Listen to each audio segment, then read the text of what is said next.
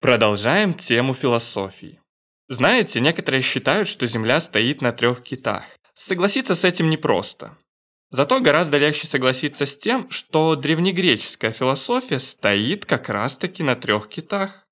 И имена этих китов вы, вероятно, знаете. Давайте я начинаю, а вы заканчиваете. Арис. Тотик.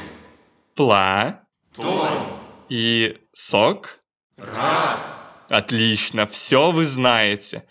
Несмотря на то, что эти трое жили за несколько сотен лет до нашей эры, мы продолжаем говорить о них сегодня, в 21 веке уже нашей эры. Раз их идеи все еще популярны и обсуждаемы сегодня, подумали мы, то почему бы нам не представить, как бы могли выглядеть эти трое в наши дни?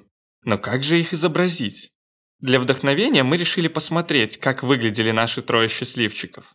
Густая борода, шевелюра. Хм, да это же современные хипстеры. Но у нас встал логичный вопрос. А справится ли наш художник Миджорни с такой задачей? Кажется, у него получилось. Но давайте признаем, что искусственный интеллект еще далеко не совершенен. Посмотрите внимательно на Платона. Майки на левом плече нет. Да и на руке то ли 6, то ли 7 пальцев. А может это просто у Миджорни такое чувство юмора? Остается только гадать. Как вы догадываетесь, были свои философы-герои не только до нашей эры, но и во времена немного более близкие нам с вами.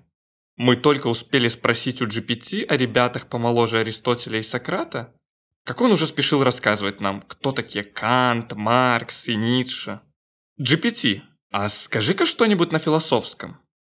Все, что тебя не убивает, делает тебя сильнее. Так когда-то сказал Ницше.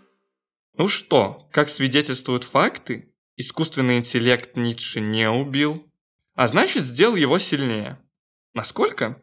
Настолько, что превратил его, ну и Канта с Марксом за компанию, в супергероев вселенной Марвел. Ну и как вам результат?